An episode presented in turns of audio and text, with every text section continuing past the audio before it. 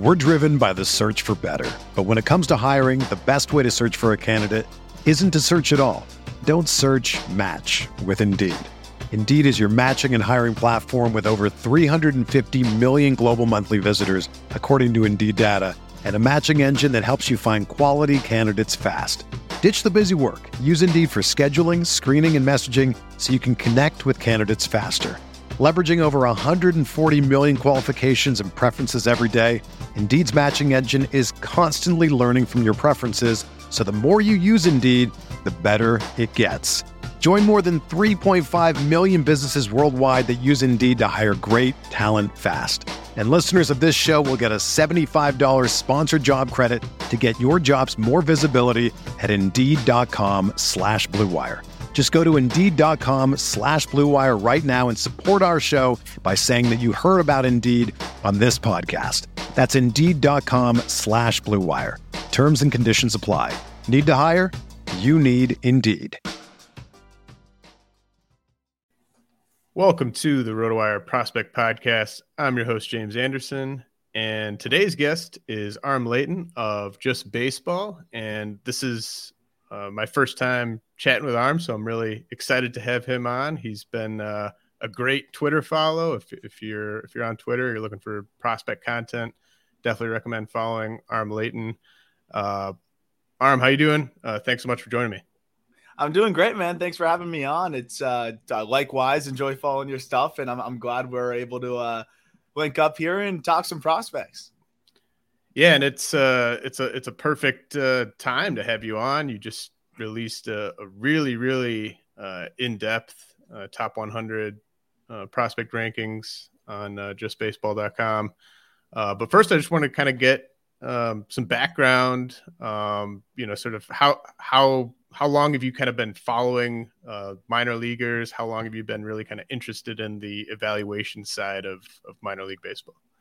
Yeah, it, it's a great question, and I it honestly started with when I was playing in high school. Uh, funny enough, where uh, I played in South Florida, and you know I was the scrappy switch hitting utility guy that was just happy to be on a on a team that had some really good players and um, a couple of the guys on my team were going through the draft process, Griffin Conine being one, and then another friend of mine, Zach Cohn, um, who ended up playing in the Pirates organization. Griffin still with the Marlins. And then uh, one other teammate, our catcher, uh, Mike Rothenberg, played at Duke and now is in the Tigers org. And so I'm watching all these guys go through the process, seeing the scouts come, like reading then reports on them versus what I see day in and day out. Some of the things that were right, some of the things that were wrong watching these guys with video, uh, talking to my teammates about what they're going through. And I was just so captivated by it. I'm like, how do they know everything about my friends that, you know, that I'm with every day to be able to invest millions into them? And uh, that whole process was really fascinating to me. Then fast forward, you know, once my playing days were done and, and I wanted to stay in baseball, um, I wanted to cover it. So uh, I, I went to Syracuse did the whole journalism thing and um, I originally wanted to do play by play. So went out to the Cape Cod League. That was my first play by play gig. And then I was way more captivated by the whole Cape Cod League prospect process than actually calling games. I, loved calling games for the Cotuit Kettleers. It was a special, special opportunity. And I think it's given me a lot of the, the mic skills that I, I'm, I'm able to somewhat have today. Uh, but again, I was really lucky the Cotuit Kettleers were loaded that year, and we continue to see big leaguers coming up from that team. Nick Gonzalez being one, his whole draft process. Matt Mervis was at first. Joey Loperfido, who just got brought up to AAA, was on that team. Um, there's 10 guys that were drafted really high, and I think there'll be, oh, Casey Schmitt on that team. I could go on and on. So then I fell in love with the process from there, started covering prospects, launched a prospect podcast, and then the rest was history. Um, and that was right around like 2018, 2019. That's really cool. Uh, I I also I've got like kind of a not the same type of route, but also went and got a journalism degree, and then uh, got the the prospect itch, and uh, I was more writing um, versus uh, you know announcer on the journalism track, but um, yeah, it's it's a it's a fun it's a fun landing spot. It's it's a great uh, it's a great area to be covering.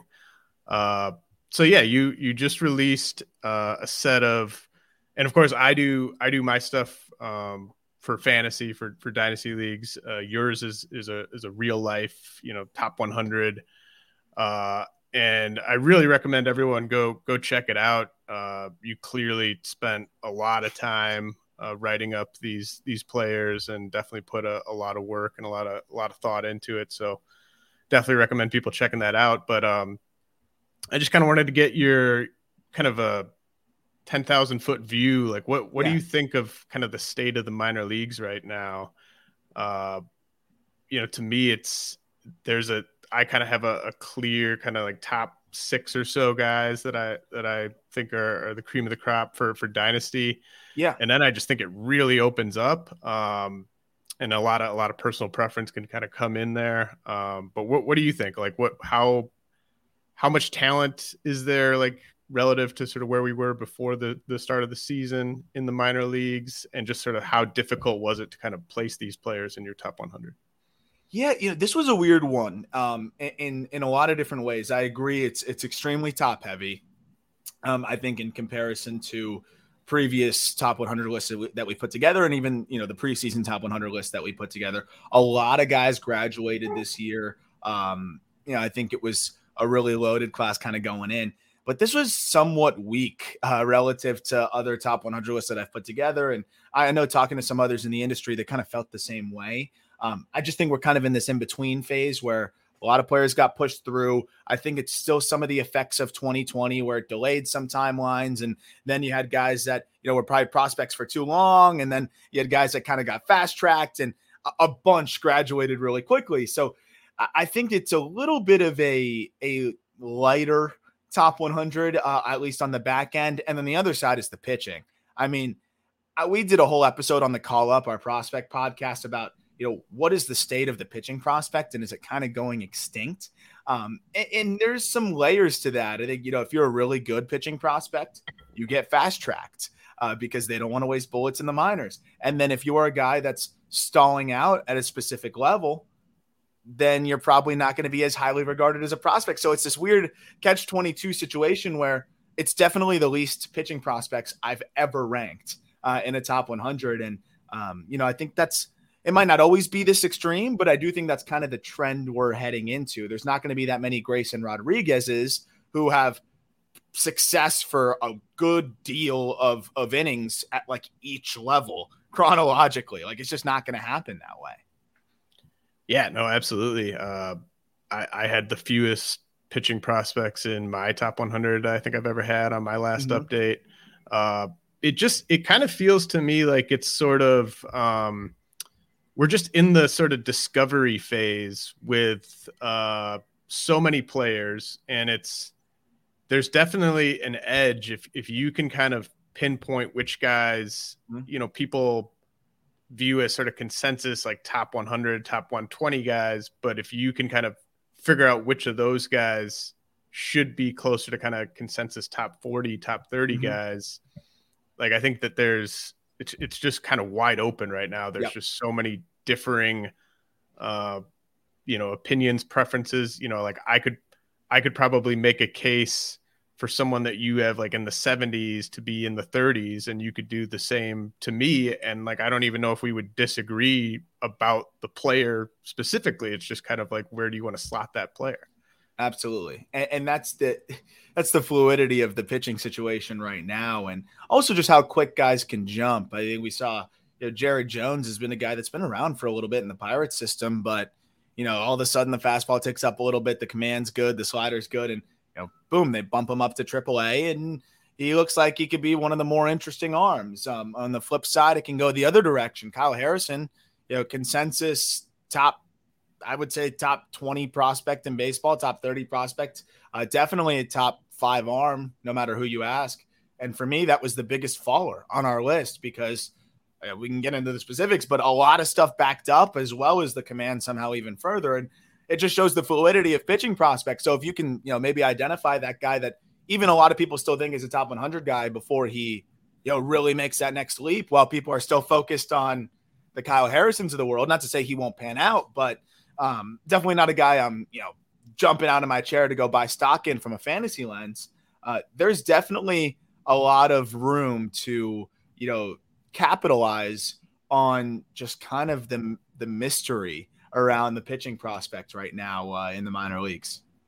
Do you think it's gonna? I, I kind of think just even over these next the next like month um, as the minor league season wraps up, like we might even get a bit more clarity just from four weeks worth of action of you know we'll head into we'll head into the off season and everyone's going to have a ton of time to, to kind of get in their bunkers and put together their their really well thought out lists when no one's playing mm-hmm. and then i do think there will be kind of a consensus that sort of emerges you know in december january um, but I, I just think a lot of it is is kind of yet to be written and there's just so many like i have a ton of pitching prospects uh, kind of in the like 110 to 160 mm-hmm. range or so.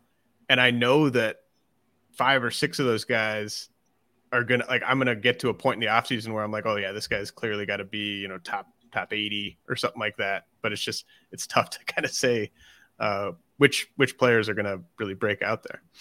Yeah, I think it's an interesting point because you know, there's certain players that I think are right on the edge. I, I say like a Drew Thorpe, right? Yeah. Drew Thorpe dominated through high A but fastball changeup, guys with really advanced changeups so that throw strikes. Sometimes those guys just pick apart high A and then hit a wall in double yeah. A. Thorpe's first start in double A was eight shutout. So that's a great start against a pretty good Binghamton lineup. But that's just an example. Like over the next month and, change, that guy puts together a few double A starts that are, you know, it doesn't have to be eight shutty, but, you know, some quality starts. All of a sudden, he really thrusts himself into that conversation. But you know, a college arm with really good high A numbers, you're just kind of on that edge. So I do agree. There's guys like that that over the next month, you know, they get challenged, they get pushed to another level, and and they do really well. You know, that can also push them across. And then the other side of it is, you know, you finally get the chance, like you mentioned, when the season's done, to to go look back, and you can really dive into what these guys did, their pitch mix, their stuff, um, you know, maybe why they didn't do as well as we thought, why why they did really well. Is it sustainable? And um, that's always fun. That always helps get me through the off season for sure. Um, and then before we know it, we got the Arizona Fall League, which of course is more for hitters, but uh, still a good time. Yeah, uh, AFL will definitely impact uh, how people are valuing some players. Like anyone who goes to the AFL and performs well this year, um, maybe even more so than in past years, I think we'll get a bit of a bump. Uh-huh. Um, because everyone's just going to be so laser focused on it. Uh, so before we kind of get into, I, I, I love the the players we're going to talk about here because I, I tried to pick guys that um, I don't, I haven't discussed much on this pod, and and who you uh, were pretty bullish on because I just kind of want to get the listeners sort of like a, a take um, that might be different than my own. Um, but I do just want to get your um, like a temperature check for you on Jackson Holliday. Hmm. uh, I, I'm putting together a set of dynasty rankings um, where you know I'm ranking prospects and big leaguers, and I'm going to end up ranking Holliday, you know, kind of borderline top ten uh, in all of baseball, wow. um, because I I just kind of I don't see a single area of weakness that you could point to with him. Like he's he's passed his pro or his first full season in pro ball like it's it's like an a plus it's it's yeah it's the the greatest grade you could possibly give a guy in terms of just how well he's been uh, this season um, do you do you think he's kind of ascending into sort of you know kind of one of the better prospects that we've seen in the past like 10 to, to 15 years like in terms of just number one overall prospects he he's up there for sure. I you know because I think the craziest part about it is the fact that he's been able to perform this way as a 19 year old. You know, in that first real full pro season is one thing. The other side of it is look at his face. Like yeah, he is yeah. a child. Um, physically though, not to take away, like he's he's a he's a strong kid. He's a, he's a strong kid, but he is far from done maturing physically. You look at the exit velocities there's a lot more in there. Like he's not mm-hmm. putting up nearly the exit velocities that I think he will put up in a year from now, two years from now. Like his swing, even there's times where he can pull off a little bit, but his hands are so good that he can shoot the ball in the hole wherever he wants, and he's got enough bat speed. But like that's the craziest part is he's not a finished product. There's there's so much more I think to be unlocked there from swing mechanic standpoint, physically, those two things together, you know, I think that will push that power from, you know, it's playing at average right now to to well above average to borderline plus. So I think the balance of the floor with still more upside definitely makes him one of the best prospects in a while. I think we've had prospects with, you know, more upside. Uh, even though that sounds crazy to say. Um, but I think he's up there uh, when you consider just how safe he is, how good he is, and still some projection there. Um, it's it's it's really special stuff. Yeah, he's uh, very very exciting. Um, okay, we're gonna head to a quick break. When we come back, uh, Aram and I are gonna get into kind of the, the meat of the the top 100 and and talk about some players that uh, you know maybe we we differ on in terms of where we have them ranked, but uh, a lot of these guys also have kind of broken out even further uh, since my last set of rankings. So it'll be good to kind of uh, see where Aram has them slotted in his top 100. We're driven by the search for better. But when it comes to hiring, the best way to search for a candidate isn't to search at all. Don't search match with Indeed. Indeed is your matching and hiring platform with over 350 million global monthly visitors, according to Indeed data, and a matching engine that helps you find quality candidates fast. Ditch the busy work. Use Indeed for scheduling, screening, and messaging so you can connect with candidates faster. Leveraging over 140 million qualifications and preferences every day, Indeed's matching engine is constantly learning from your preferences, so the more you use Indeed, the better it gets. Join more than 3.5 million businesses worldwide that use Indeed to hire great talent fast. And listeners of this show will get a $75 sponsored job credit to get your jobs more visibility at Indeed.com slash BlueWire. Just go to Indeed.com slash BlueWire right now and support our show by saying that you heard about Indeed on this podcast. That's Indeed.com slash BlueWire. Terms and conditions apply. Need to hire? You need Indeed. Another day is here and you're ready for it. What to wear? Check. Breakfast, lunch, and dinner? Check. Planning for what's next and how to save for it? That's where Bank of America can help. For your financial to-dos, Bank of America has experts ready to help get you closer to your goals. Get started at one of our local financial centers or 24-7 in our mobile banking app. Find a location near you at bankofamerica.com slash talk to us. What would you like the power to do? Mobile banking requires downloading the app and is only available for select devices. Message and data rates may apply. Bank of America and a member FDIC. Everyone is talking about magnesium. It's all you hear about. But why? What do we know about magnesium? Well, magnesium is the number one mineral that 75% of Americans are deficient in. If you are a woman over 35, magnesium will help you rediscover balance, energy, and vitality. Magnesium supports more than 300 enzymatic reactions in your body, including those involved in hormonal balance. From functional medicine doctors to mental well being and female hormone experts, we all know that magnesium is the one mineral to improve all aspects of well being and health. But which one? Magnesium Breakthrough from Bioptimizers, the trusted choice recommended by leading experts with seven best absorbed forms of magnesium to ensure your body receives the support it needs for overall well-being. Go to bioptimizers.com slash balance today and use code BALANCE10 for 10% off. Support your journey to wellness at B-I-O-P-T-I-M-I-Z-E-R-S dot com forward slash balance. Magnesium Breakthrough from Bioptimizers, your foundation to optimal health and vitality. We know the weather can impact how far a ball can fly, but we never know what all that heat and humidity or cold air is really doing to the ball. The Home Run Forecast Index gives us an easy way to determine how good or bad the air is for ball flight. The index is calculated by measuring stadium specific weather conditions and is displayed on a scale from 1 to 10, 1 being the most unfavorable for a good ball flight and 10 indicating the most favorable air. There's a strong correlation between the index and the number of runs scored per game and the number of home runs hit. Games that have the highest index, 10 for the whole game, average over 10 runs and 2.8 homers over the course of the year. An index is created for each game so you can see what it will be in any stadium and how the weather's influence might change over the course of the game, as well as the wind direction. Right now, you can access get access to the HRF premium site for only $5 a month to see what the index will look like for every hour of every game. Go to homerunforecast.com now to sign up. All right, Aram. Uh, we are back, and uh, I did just want to get a quick, you know, obviously that some of the some of the guys that you might have higher uh, or might have lower than me. Uh, there's there's kind of a uh, maybe a defensive component that I'm not uh, Mm-hmm. as worried about just since I'm doing it Yeah. for fantasy.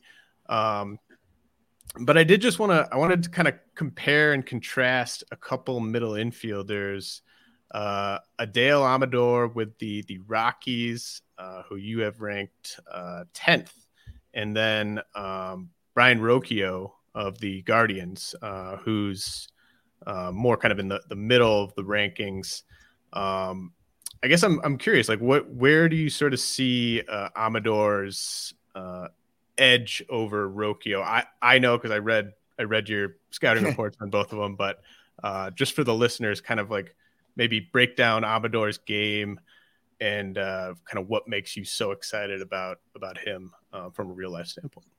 Yeah, absolutely. I think it's a great question because there are some similarities to, to the way that they play. Of course, Rocchio a little bit more defensively based and, and a, a really solid glove. But Amador, I'll just start with what makes him so impressive to me. I- I think for my money, he's the best bat to ball guy in the entire minor leagues. You look at contact rates, his zone, excuse me, his zone contact is well over 90%. Uh, from the left side specifically as a switch hitter, it's closer to like 95%, which you know that puts him in the conversation with Luis Arraez. Uh, of course, it's different to do it in the lower levels in the minor leagues, but if for big league comparison, puts you with like Kwan, Arraez, you know, uh, and, and guys like that. The difference is Amador hits the ball harder already than those guys. So you know, while he may not run a 95% zone contact rate at you know the higher levels, he might. You know, I, I love the swing. I think he's got some of the best feel to hit I've seen. You know, since I've been covering prospects the fact that he's already producing above average exit velocities with this unbelievable feel to hit is really what stands out to me. Is he ever going to be a 25 home run threat? Probably not. But you also have to consider eh, he's he's going to go to places where he's got a lot of space to work with. And when he eventually gets to Coors, I mean, you, you can imagine how easy it's going to be for him to find the gaps in that outfield. But again, I, I think it's really the combination of this elite field to hit for a guy that just turned 20, that's a switch hitter with a pretty good approach as well. Like that, that was the thing that set set him apart for me. Also, usually guys that are this good bat to ball wise like to swing a lot. How can you blame them? They hit everything. He's running a chase rate below twenty percent, so that was a big thing for me too. I'm like, this guy makes more contact than anybody. He has one of the lowest chase rates you're going to find, and the exit velocities are are a hair above average, and he's just twenty. Uh, t- to me, like he's he's as safe of an offensive piece as you can find, and he's got you know, I think all the all the upside you, you could want from a guy that's elite bat to ball wise and and should hit, I think hit plenty of doubles. Rocchio, I think from a fan, fantasy perspective, a lot of his value does come from the glove. So you know, I do think for, he, he could be a little bit diminished there. I just wonder how much is there. You know, this is a guy that's a full tick below in the exit velocity department. He, he the contact rates are solid, but he's a little bit aggressive offensively. Um, a little bit too many ground balls. I, I just I think he's very capped, um, but I think he's a very solid prospect. It's a high floor, relatively low ceiling.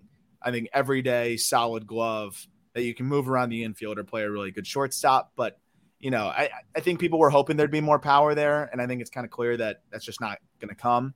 Um, and it's going to be you know a lot more pressure on the hit tool and and you know the glove. Do you think uh, Amador is is it kind of um, could it kind of resemble like what peak DJ LeMahieu did when he was with the Rockies, um, like hitting over 300 for like three consecutive years, OBP like around 375, and then you know chipping in some with the homers and steals, but really it's kind of like the batting average, or do you see more uh, home run juice there? Um, no, I, I think I think exactly what you said. And if you look at the data, like back from when DJ LeMahieu was there, uh, it's it's very similar. DJ a little bit higher exit velocities, but again, like you got a little bit more time for Amador to fill out and get stronger. He's already starting to hit the ball a little bit harder. And the thing that really put Amador over the top for me too, that I should mention, I think there's a few different things, is what he's been able to flash. I mean, this guy's already hit balls 111 miles an hour this year. So you wonder, like, okay, how much more is in there if he can consistently tap into that? I do think ultimately it's going to be the bat to ball, really high on base. But when you're capable of popping 111s like this, you know, there's some impact to dream on there too. I think the LeMahieu offensive production is a is a very good comp.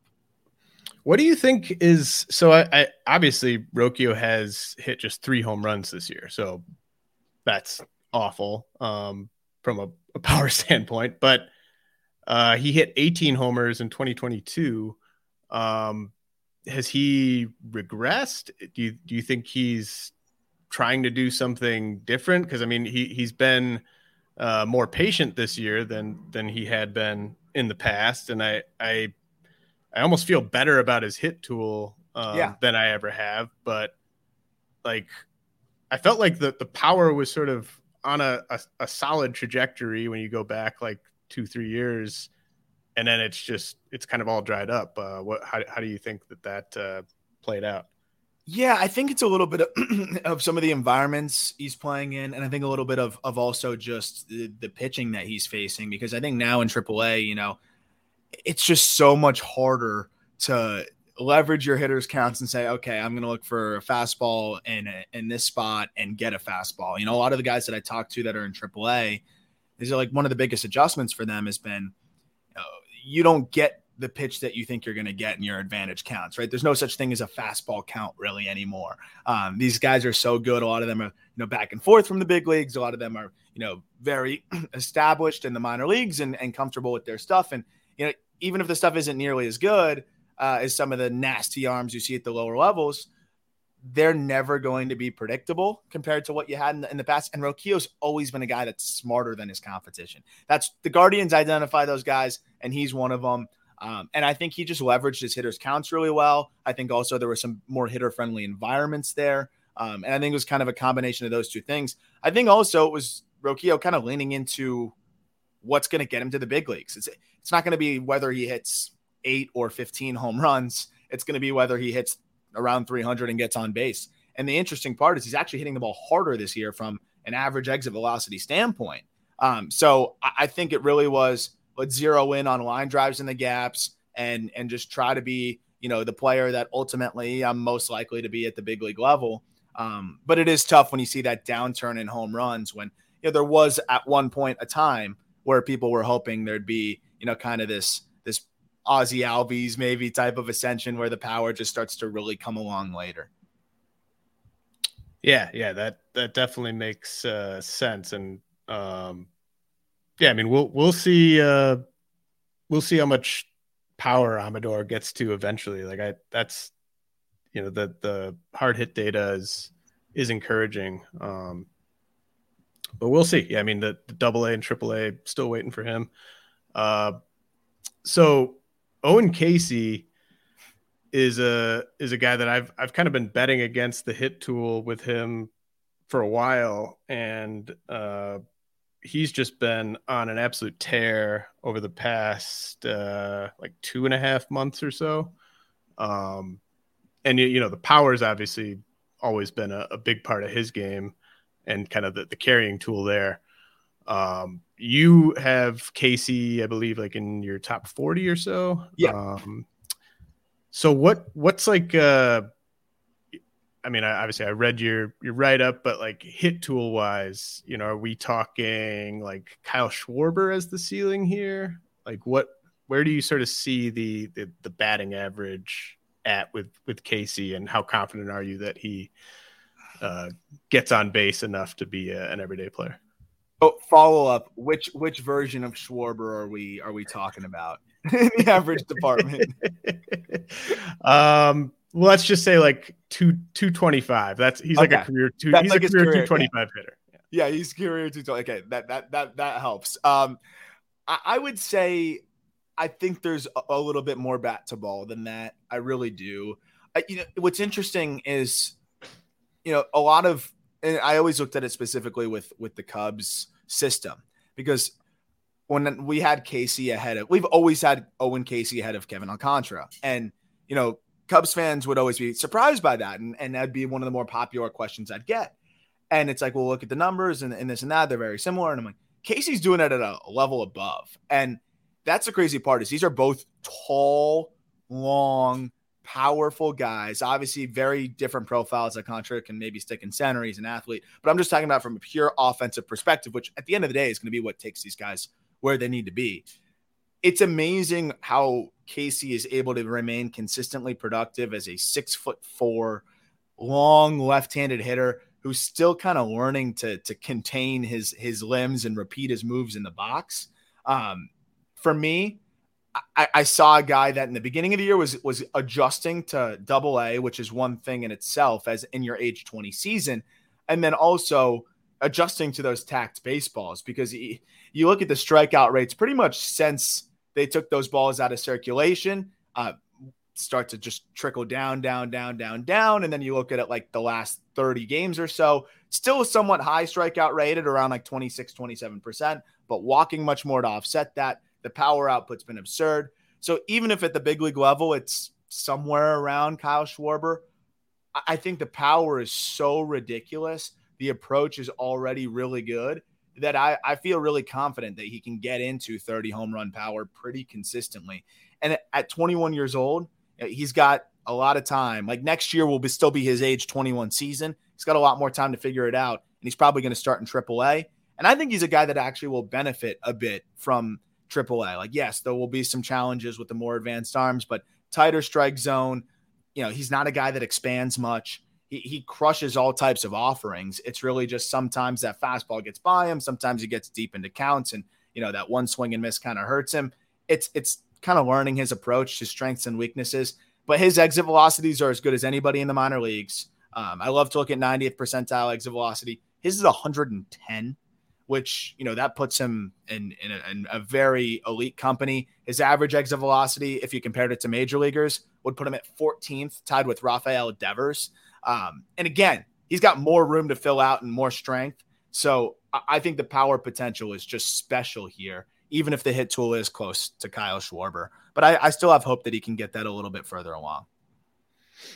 Yeah, that's a really good point about the Southern League. Um, obviously that gets referenced all the time with Jackson yeah. Chourio, but uh, yeah, worth worth pointing out that uh, more than just Chourio kind of flipped a switch after they took those balls out of play, and I definitely I think there was definitely some uh, kind of confirmation bias for me uh, early in the year. Um, just because I was just like, oh yeah, of course he's striking out too much. Like he's just he's never going to make enough contact to get to the power um, even though he was super young and at double A. And then he he's been uh, just much better in that department than uh, I would have predicted coming into the year uh, lately. So uh, Caissie's a guy that I'll have to move up a decent amount on my next update. Um, one guy that I I definitely still prefer over Caissie personally, uh, who you had uh, probably about like 30 spots lower is Everson Pereira of the Yankees. Um, is it, uh, is it, I, I think you had like a, a, a, grade difference in terms of their, their power uh, long term. Is it, is it just kind of come down to that in terms of why you prefer Caissie over Pereira? I, it's a little bit of, of just my confidence in Caissie's ability to hit enough to get into that power. Um, you know, Pereira's got special power as well. And we talk about 90th percentile exit velocity. His is 109 miles per hour. So, I mean, that's a, just a tick down from Caissie. And for a guy that's six foot, you know, buck 75, that's absolutely absurd. I, I like Pereira a lot. And I think that's a guy that, you know, if, if, if, if that's someone, if that's someone you want to like stamp and push up like lists, and I, I support that because I think he's a very a special talent. But when I look at Owen Caissie, I see, you know, and I love that you bring these guys up because I think they're very similar. I, I see ability to hit breaking balls. I see a, a decent approach, and and I just see a little bit less whiff. Um, when you look at Pereira, he is you know kind of struggled against some of the secondary stuff this year. Um, 640 OPS against non fastballs. Um, he does hit sliders a little bit better because those are harder and the in zone whiff is a little bit worse. And that that's a little bit of my concern too. Like I just think he's going to swing and miss a lot. Um, the approach getting better helps, uh, but I, I do have some concerns about just whether he's going to make enough contact. His swing rate's somewhat high, um, and, and I just I do just wonder if there's going to be enough consistency there. Uh, we could see Owen Caissie kind of run into some similar issues when he gets to AAA as well, um, and he's probably going to reach AAA a little bit earlier and have some opportunity there. But I think Pereira could go nuclear if he can even if he can even at- attain a fringy hit tool. Uh, I think he'll be a really special player. Uh, but 18% swinging strike rate's really high. And um, I'm a little concerned that he just might never quite get there and doesn't walk enough to offset, you know, the swing and miss concerns. That's usually a big thing I'm looking at too. Is you know, are you going to walk enough to offset it? Because usually the walk rate's going to go down at the big league level and the strikeout rate's going to go up, uh, and it's got to be you know in a palatable range.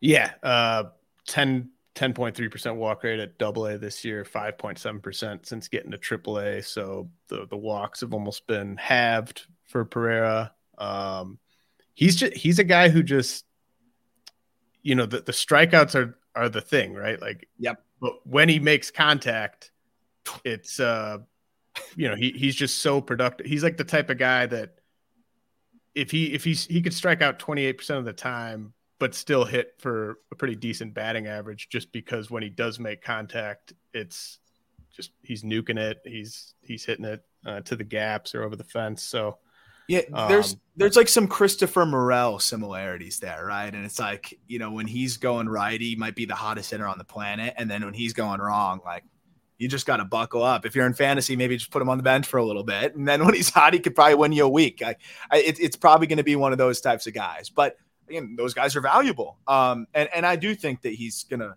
find a way to to be productive because, like you said, I mean, this guy runs into baseballs as much as anybody does. Like he hits them hard and in the air, which is great. Only a 38% ground ball rate. Like that's what you want to see from a guy like him. He's a good athlete for this type of player, but where do you sort of see the speed for Pereira long term? Is that kind of a aspect of his game that's going to kind of dry up a little bit as he gets into his mid 20s, do you think? I think he's always going to be an above average runner. Like I, I think he's a pretty twitchy guy. Um, you know, I honestly think that the stolen bases can can get a little bit better for him as he gets more acclimated to the upper levels. And the Yankees, like they have a pretty good philosophy on that. And I think Volpe's a great example. And uh, th- there's guys that just do a good job of swiping bags. I, think he can get that more involved in his game, and I hope he does. Uh, he just gives him another layer. Um, but I, I don't know. I don't think he'll slow down too much. You know, the the, the frame is I, I don't think going to fill out much more, and and he's pretty twitchy.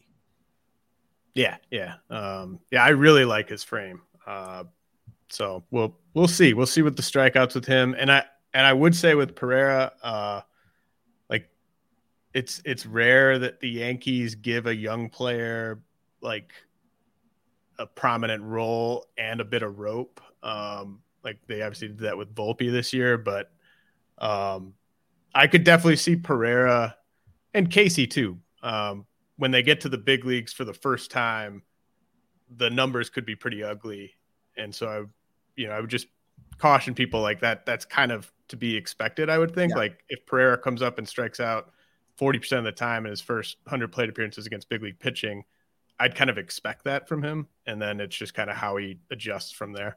Hundred percent. Um, so Noah Schultz, uh, Schultz is probably uh, with the White Sox, uh, big, big, tall uh, pitcher with a great slider. Um, he's probably the guy I underrated uh, the most on my last update. He just kind of he barely pitched at that point, yeah. and I just kind of wanted to see more. Um, just especially given that he's like six foot nine. Uh, but you have him ranked as a, as a top 10 pitching prospect. Um, so why don't you kind of let the listeners know what makes Schultz so exciting?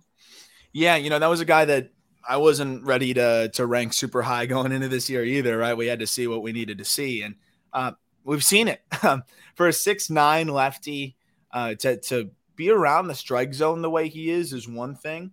You mentioned the breaking ball and how nasty that is, but also around the zone with that 64% strike rate on the fastball, which it sits 94, 95 miles an hour. And then that that breaking ball is just devastating. And he's landing that first strike 62% of the time.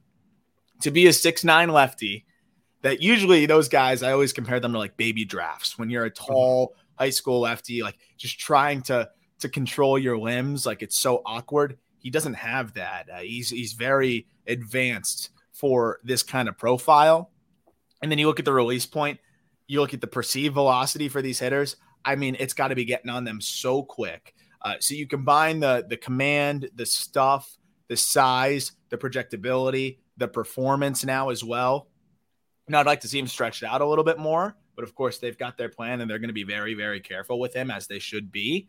Um, but just on sheer upside, there, you know, if you're if you're liking the the Jacob Misiorowskis of the world, which I know people love, of course he's got even crazier stuff, uh, but even you know much larger command issues.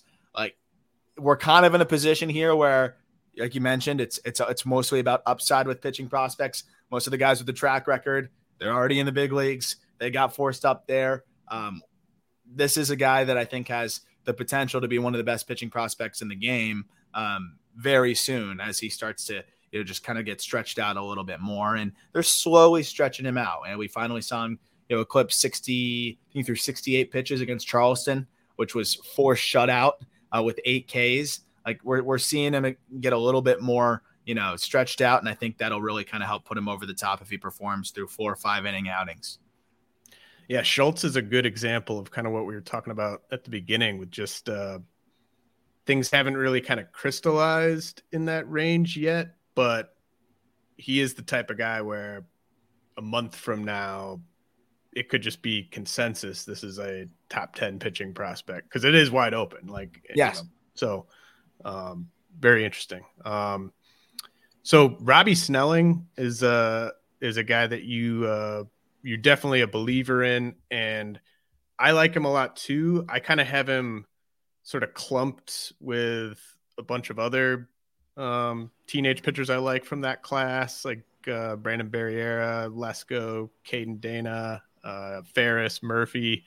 Um, and I do think Snelling is is the safest of that group. Uh, is is it kind of the and I don't even like using the word safe with yeah. like a 19 year old pitching prospect, but um, is that kind of the separator um, for Snelling compared to yeah. those other guys from that class? Yeah, yeah. You know, safe safety is a relative word, and in in an area where there's no no safety, almost it's it's something that I I covet. You know, when I'm looking at pitching prospects, and you know, there, there's a few things that that kind of baked in this. I mean, Robby Snelling is one of the most athletic pitchers in the minor leagues. This guy had it was a four star linebacker recruit with offers from just about every single Power Five school, like Alabama, Ohio State, like all of them. Um, he's a special athlete. And his ability to already repeat his delivery, repeat his mechanics, and his feel for a, a breaking ball that you know he manipulates. Sometimes it's got more depth, sometimes it's a little bit harder. I'm like, man, this guy looks like he's been pitching forever, but he hasn't. He's been a two sport athlete that, you know, is now finally focusing on baseball. Six three, big dude that's I think still kind of learning to to work towards home plate a little bit more effect- effectively and efficiently. Like I think there's more velocity in there, which is pretty impressive because where he's at right now with the three pitch mix, th- this is projectable as is, right? 93 mile an hour fastball, you know, low 80s curveball slash, slash breaking ball, and then you know a mid to high 80s changeup. I think he could tick up to the mid 90s as he continues to, you know, use his body a bit better and, and, and clean, clean up that delivery. And then you factor in the athleticism, the way he's able to already repeat his delivery, his feel for a breaking ball, the development of that changeup. I think there's just so much to like here because even if he doesn't see that that uptick, the fallback just seems like okay, this is a really solid pitchability lefty with three first strike who's athletic.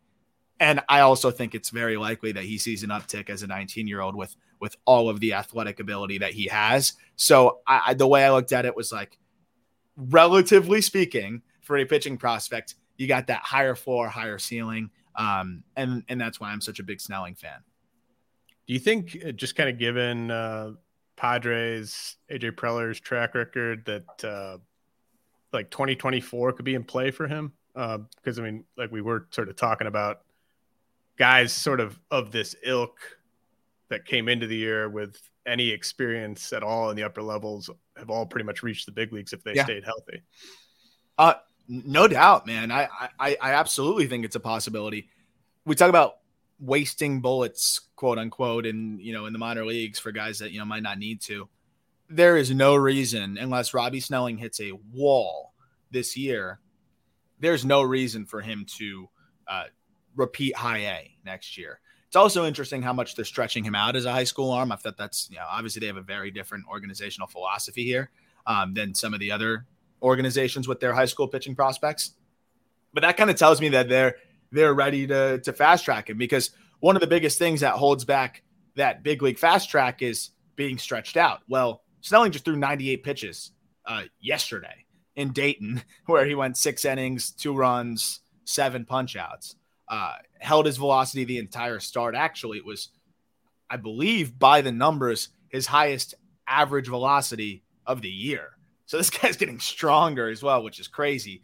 Um, I absolutely think they can fast track him. If he starts the year in double next year, we see so many pitching prospects, especially from the Texas League, just make the jump straight from double because why do you want to set him to the PCL anyways? Um, I, I, I think this could be a guy that surprises a lot of people. We saw them do it with Ryan Weathers, and you can say, oh, well, that didn't go that well. That was more of a Ryan Weathers issue. Um, uh, I think Snelling's different, and I think they could do something very similar. Oh man, Ryan Weathers, I, uh, that one hurts. Um, I, sorry, I, w- I was a sucker for Weathers back in the day. I, I mean, uh, who wasn't? I, the Padres were a sucker for Weathers. It, it looks it looks great. yeah. Um, okay, so how about uh, Luis Lara? Uh, just got promoted to high A as an 18 year old. So just that in itself is is very impressive. Obviously, uh, extremely uh, advanced zone awareness for for a player his age. Um, what type of power and uh, you know speed on the bases do you project for for Lara? I mean, obviously, just still so young. Um, really tough to say exactly where he's going to be like six, seven years from now. But how do you sort of seeing um, his development progressing from here? Yeah, you know, this is a guy that I just I feel so good about his chances of being a quality big leaguer. Um, and, and that's a big reason why he's on this this list. The one question, and I think is the, the one that you just asked, is you know, how much impact is there? And and I think that's one that, you know, it's partly a wait and see thing. Um, but for what I've just been able to, you know, gather, I feel like there's there's a little bit more impact maybe than he gets credit for. Um, I think that there's a chance that it's always going to be gap to gap, but I think there's a chance that you know he can give you plenty of doubles and you know surprise you with a couple homers a year. Uh, the exit velocities aren't very high. I don't think that's a surprise to anybody. But he's flashed. He's flashed at least the ability to, to pop average exit velocities. And again, this is an 18 year old. He's got a, a little bit more room to add some muscle. But the number one thing for me is I think he's going to turn into a, a pretty solid base stealer as he continues to develop. Uh, he might not be the most elite runner, but he's well above average fringe plus runner. Um, and, and the big selling point here is, as you said, I mean, one of the most advanced hitters I think that you're going to find under the age of 20 and he's actually 18, getting up to high A. Contact rates are as close to elite as you're going to, and they, are elite. I would say as close to the top of the minor leagues as you're going to get for his age. And again, you mentioned the zone awareness. I mean, does not expand the zone whatsoever. He's going to walk as much as he strikes out. Uh, so he's going to get on base, going to put bat on ball. The question is how much power is he going to hit for? But I think he can at least compensate with gap to gap juice um, and and and solid speed. But man, if he could even tap into fringe average power, I think he could be one of the more interesting prospects in the game soon enough. What What do you think about the defense with him? I love it. That was one of my favorite parts of the dive. I th- this dude is. if you talk to any scouts, they love the way he plays the game. They love his makeup. The Brewers love him. Um, and and the reads that he gets out in center field, he's he's a ranger out there. Like he just looks comfortable. Um, there was some catches that I was watching where it, just seems like right off the bat he already knows where that ball is going to be, and you know the the instincts out there. That's that's really hard to teach. I think he can turn into a, a, comfortably above average center fielder, maybe even a plus center fielder. Um, I, I, wasn't comfortable putting that grade yet because I want to see a little bit more, you know, at, at, a higher level with the ball coming off the bat a little bit different. But so far, I've seen a really, really comfortable outfielder who I think can be, you know, a, a really, really good defender. Yeah, uh, that's that is pretty exciting. He reminds me statistically reminds me a little bit of Adael Amador. Um, yeah.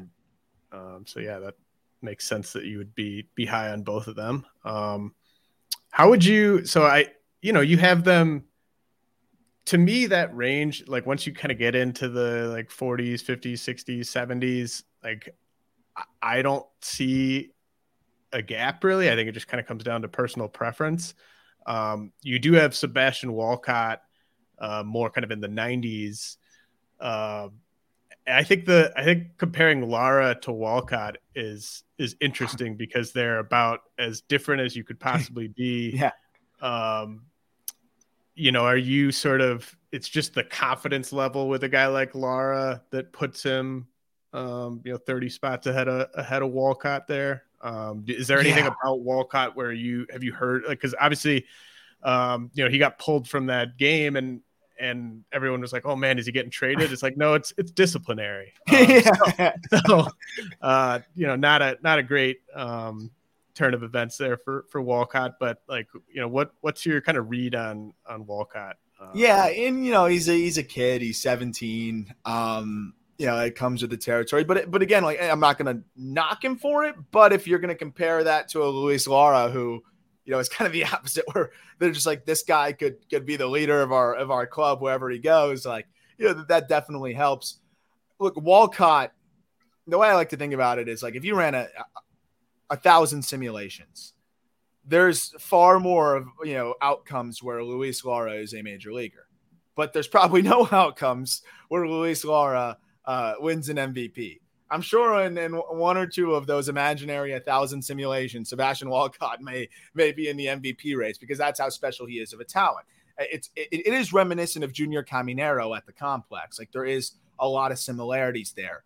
For me, it's it does really matter uh, what you do above rookie ball, and and it's just it, I, it's more of a methodology thing for me. Like when I look at Walcott, I see you know.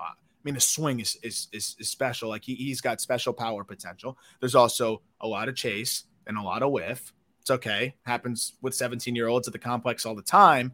But the way this list kind of goes is, you know, by the logic, I wouldn't trade prospect 97 for prospect 96. And uh, if I'm if I'm making a trade, I, I, don't know if I've seen enough. If I'm a general manager, um, to confidently take Walcott in a deal where he's valued as you know a top 50 prospect or top 60 prospect, just because there's so much variance here. So, I mean, if you look at the list, there's he.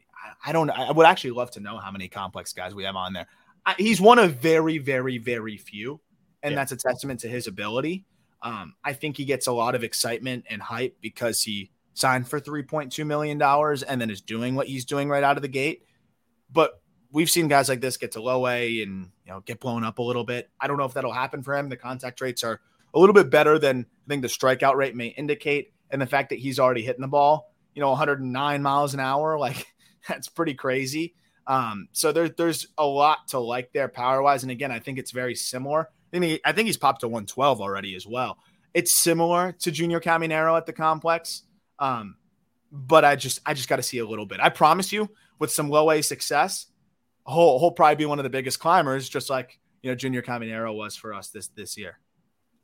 Yeah, and uh, I mean the the disciplinary thing, like I don't I don't know that much about it, but it's just kind of um, for a guy that's going to need to put the work in uh, in the off season and you know next year and in the spring and everything like that. Um, just would like to just kind of feel a bit more confident that that's going to happen i guess and, um, and, he's a big money guy you know and that's that's you know what you look at i mean there's there's a lot of stories about the big money guys and the kind of output yeah. that you get there um it could have been a you know one-off thing i haven't heard anything you know super negative you know in terms of the way he approaches the game i'll definitely be you know around the complex more uh, going into this year and definitely try to you know fish around and just watch and get an idea. Like uh, Kahlil Watson was one where you know if you want to talk about like makeup, even before all of this stuff happened, yeah. I'm at the complex. I'm watching this guy play, and and you could see you know that there was not a, a certain level of buy-in and there you know was it was almost like this you know aversion to to effort at times there and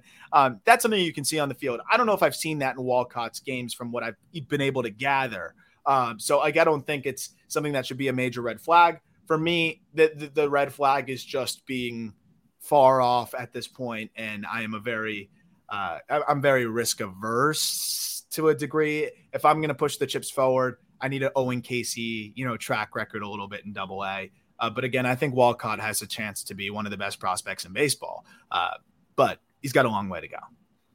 Yeah, I mean, Kahlil Watson is uh, kind of in his own territory in terms of makeup stuff from mm-hmm. even even like when he was an amateur and stuff. Um, so Bryan Ramos uh, with the White Sox, he's he's the type of you have him in your top 100. Uh, I understand it, and of all the guys we're talking about, like he might actually be available in some shallower dynasty leagues just because he struggled at double A last year. Uh, he was kind of out of sight, out of mind for the first couple months this year uh, due to injury. Uh, but he's just been on a on a tear uh, over the last you know six weeks or so. Uh, what what do you how do you see Ramos's game? Um, like he is he just kind of a classic third baseman where it's just power and hit yeah. and, and he sticks at the position? Yeah, yeah, I think he's definitely that mold. But I think there's a better feel to hit maybe than he gets credit for. And you'll get what he did in high A last year. I mean, ph- phenomenal numbers there. And then, you know, it gets up to double A. It, I-, I thought it was a little rushed. I know he was putting up good numbers in high A, but yeah, that Project Birmingham situation was interesting. They did the same thing to Colson Montgomery. They did the same thing to a couple other guys, and uh, they all kind of struggled together there. I don't know what Chris Getz was was really thinking with that. Um, but now Ramos gets a late start to the year um, with that groin issue, and he was a guy that I was really pumped on coming into the year, and it's just made up for lost time immediately. We're talking about 50 games, 11 home runs. Is up the walk rate immensely. Strikeout rates at 22%, which is extremely palatable the exit velocities are well above average, borderline plus. But my biggest thing that I like about him is like even if there's some whiff in the game, and I think there will be, you know, I think the strikeout rate will kind of hover around the low 20%. He's hedging that with the walk. The biggest thing for me is he hits the ball in the air consistently. So you got a guy that hits the ball hard, consistently hits it in the air. It's power to all fields. And I think he's still got a lot of room to improve in terms of physically, there's more strength there. And swing wise, you know, he's a little bit of a forward move guy. Like I think if, if he can continue to, you know, work on that lower half, hold that back hip a little bit more, he gets a little pushy with the swing. He's already succeeding right now, which says a lot. And I think there's more power in there. I think there's easy plus power to grow into. The fact that he's already putting up numbers like he is with that layoff after struggling in double A and making up for lost time and walking more, like it's a really nice picture here. And it's not like he's been lucky. Look at the BABIP; it's 288. Like, and he's in the he hits the ball hard. He should always be a high BABIP guy. Um, I think this is something that I expect him to be one of those players that starts to get onto a lot of top 100 lists soon. So yeah, if he's available in leagues, that's that's surprising to me. But I've I've noticed that he's not on a lot of top 100 lists. I don't know if he's on really any others, but he's already reaching exit velocities of 111 miles an hour as a 6'3", 195 pound 21 year old um, there's some big juice to dream on here that he's already tapping into in games. Yeah, he's just he's just not very buzzy. Uh, I I think there's a lot of distrust uh, about the White Sox organization yeah. in general. Fair. Um, so, uh, but yeah, no, I, I I agree with you on Ramos. Um, Osleivis Basabe is a guy that I you know I've been very intrigued by because of his hit tool since like he and Luis Angel Acuna were down in in um, the lower levels yeah. uh, of the Rangers system, and it's awesome that he's getting this opportunity. It's not awesome, kind of the circumstances around why he's getting this yeah. opportunity, but uh, you got him in your top 100. Is this kind of just more about the, the floor and the proximity and the defensive utility? Uh, do you see like 15 homer upside from Basabe? Like, what is there anything for fantasy managers to get excited about there? Yes, this is an interesting one, and this is one that I'll I'll you know kind of peel back the curtain. I, have always liked Basabe. The, the video dive in the offseason that I did on on his last year performance really like when we were doing the race system, I was like, man, this guy's this guy's got something going for him. And then um, you see what he was able to do with you know so far this year. I know the numbers aren't the craziest, but on the flip side, I think he's actually been one of the more unlucky hitters uh, when you look at a lot of the batted ball data. Uh, I really leaned on feedback that I got from so many scouts and people within the industry that I respect that were willing to put their name on this guy. like this is a guy that like they they basically told me like I'd go to my boss, you know, and say this guy's going to succeed, and and I'm not worried about it, and like I'd be willing to you know put my name on the line there, um, because it's the way he plays the game in terms of it's 100 miles an hour at all times, but also it's above average contact rates. He's still getting better with the approach. Like he's a guy that he's one of those classic. I can get to almost any pitch, so I'm going to swing at a lot of pitches. And as he continues to rein that in a bit more, I think you're going to see him, you know, be an even better hitter. But this guy's got frame defying exit velocities too. And it, like, I don't think people realize how hard Basabe hits the ball. It's just he hits it on the ground a bit too much right now. And then that's another thing that he's kind of working on. But his 90th percentile exit velocity is 103.5 miles per hour, you know, right before going up into the big leagues. I think over his last like 60 games, that was the, the sample there. He hits all pitch types. He sneaks in 109 mile per hour, 110 mile per hour exit velocities like all the time. So even if he's a guy that puts the ball on the ground more, he hits the ball hard consistently and he runs. He's like candidate number one for me to be, you know, a high BABIP guy. But I think there's more power to unlock in there in games. I think he's far from an unfinished product. He can play high level defense at so many different positions that he's going to be able to keep himself in the lineup. And then I love the way he plays the game. Um, this is a guy that I think can really finish his development at the big league level and, and kind of enter another echelon while he's there with the Rays. Very analytically driven team that is going to, I'm sure, help him kind of rectify some of those red flags, quote unquote, because yes, the, the ground ball rate's a little high. Yes, the chase rate's a little high. But I think it says a lot that he's been extremely productive while playing all over the diamond with some of those quote unquote flags. He's as safe of a big leaguer, I think, as you're going to find. And I still think there's more upside here than some of the other classic, versatile, speedy bat to ball guys. All right, I got one more guy for you. Uh, Noelvi Marte. Um, hmm. You're probably, I don't know, 40 spots lower on Marte than I am. Um, but I like, I just want to kind of tell you sort of what I see in him yeah. from a fantasy standpoint, and then you can sort of tell me how much of the defense is, is yeah accounting for. Yeah, I was say, this might be the number one. Sorry to get you like number one discrepancy in fantasy to to like other like general prospect yeah. ranking there is. Um, but anyway, go ahead. Yeah, yeah. So like. First of all, I love the fact that he's going to play half his games in Cincinnati. Oh, yeah. um, I kind of see maybe at peak like 250 average, 30 homers, 10 steals. Like, mm-hmm. is that off base? No, I don't think so at all. I think it's very, very attainable. Um, so then I guess is the defense bad enough? Because I, I get I get asked questions about just how the red how are the Reds going to fit all these awesome players? Like it's usually those questions are um just a little too short sighted. I mean, Joey Votto's not going to be on the team next year. Uh, John India it, might not be. Yeah. Yep. They could trade India in the offseason. So to me, it would make sense to just slot Marte in at third, um, slide Elly and McLain to the right uh, one spot, and the pieces fit. But is the defense so bad with Marte that that may not happen?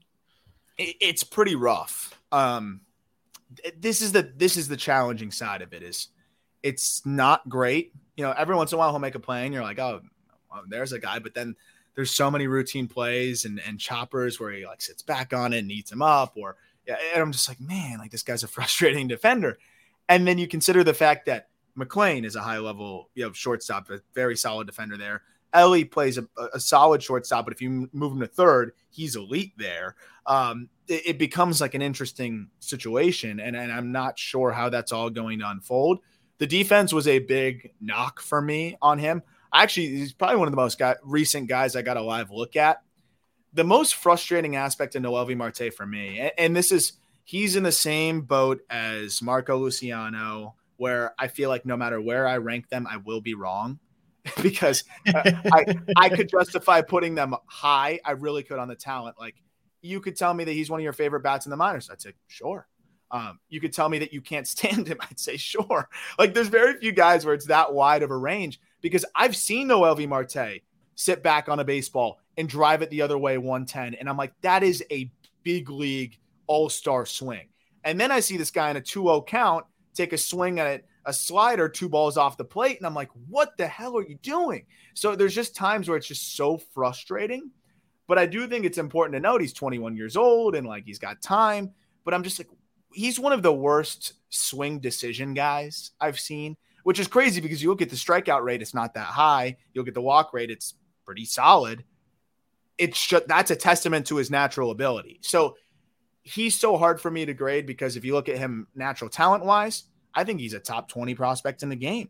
But if you look at how much he handcuffs himself from his own talent, it's one of the most frustrating watches in the minor leagues. So it's it's really whether you you believe that you know he can work through this and and become the the hitter he's capable of being.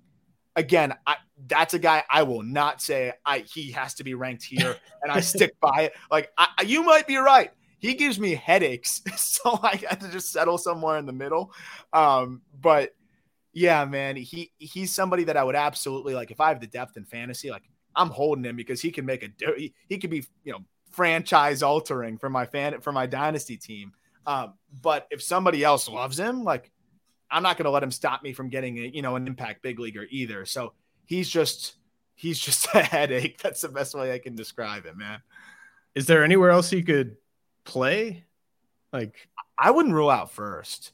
Yeah, I wouldn't. Um, you know, I know they have Christian Encarnacion Strand, but he DH, CES, DH, yeah, yeah. See it. So I, I think there's a world where I think Marte's going to see run at third. You know, like I, I think they can mix and match a lot, but I do think that first base could end up being a position where where we see him get you know some more reps. I still think there's a world where Marte develops into an average defender. I really do. Like the defensive side of things is a different beast. Swing decisions, like I, I can only try to project what what he can do there so much. Marte, people underestimate how gigantic that dude is. He is a monster. And the way that he handles the bat for how big he is is really impressive. And that's why I think he can be a really good bat. But I still think he's kind of working on the footwork because he's a guy that kind of got big quickly. Um, mm-hmm. And that's why I went from shortstop to third. And it's just got these heavy feet, but he still is pretty good athlete. Like, I think there's a world where he can get better defensively and be passable. Um, so I don't think the glove's going to fully keep him from being able to play. Um, you know, and it's really about the bat and it's frustrating, but if it comes together, you know, people look at the list in a couple years and be like, "You were an idiot for having him at 60 or whatever." And I've accepted that at this point because I just, I again, he breaks my brain. Aram, this is really great. Uh, you're really sharp. I can tell you put the work in. Um, I really you. appreciate you joining me. Why don't you tell people where they can follow along uh, with your work, where they can check out the top 100, and where they can hear you? Yeah, awesome. Thank you so much. Um, I we have the Just Baseball show, which is our flagship podcast at justbaseball.com. We got Walker Buehler on every Monday, and that's a lot of fun. But for the prospect folks, I have the pro- our prospect podcast, The Call Up, which I host with Jack McMullen, a AAA broadcaster for the uh, Pittsburgh Pirates and the Indianapolis Indians is the team, and uh, we bring on players all the time. We're currently breaking down the entire top 100 from uh, you know in bands of 20 and you know player interviews, things going on, what we're doing with our live looks, everything you need to know about the prospect world. We're doing that, um, so you can go check out that the prospect podcast, the call up. Absolutely, uh, definitely support uh, Aram and, and just baseball. And uh, once again, really appreciate you joining me, man. This was great. Thanks for having me on, man. Uh, anytime. Awesome. Uh, so for the listeners, I got my dynasty rankings coming out uh, hopefully tomorrow, Thursday.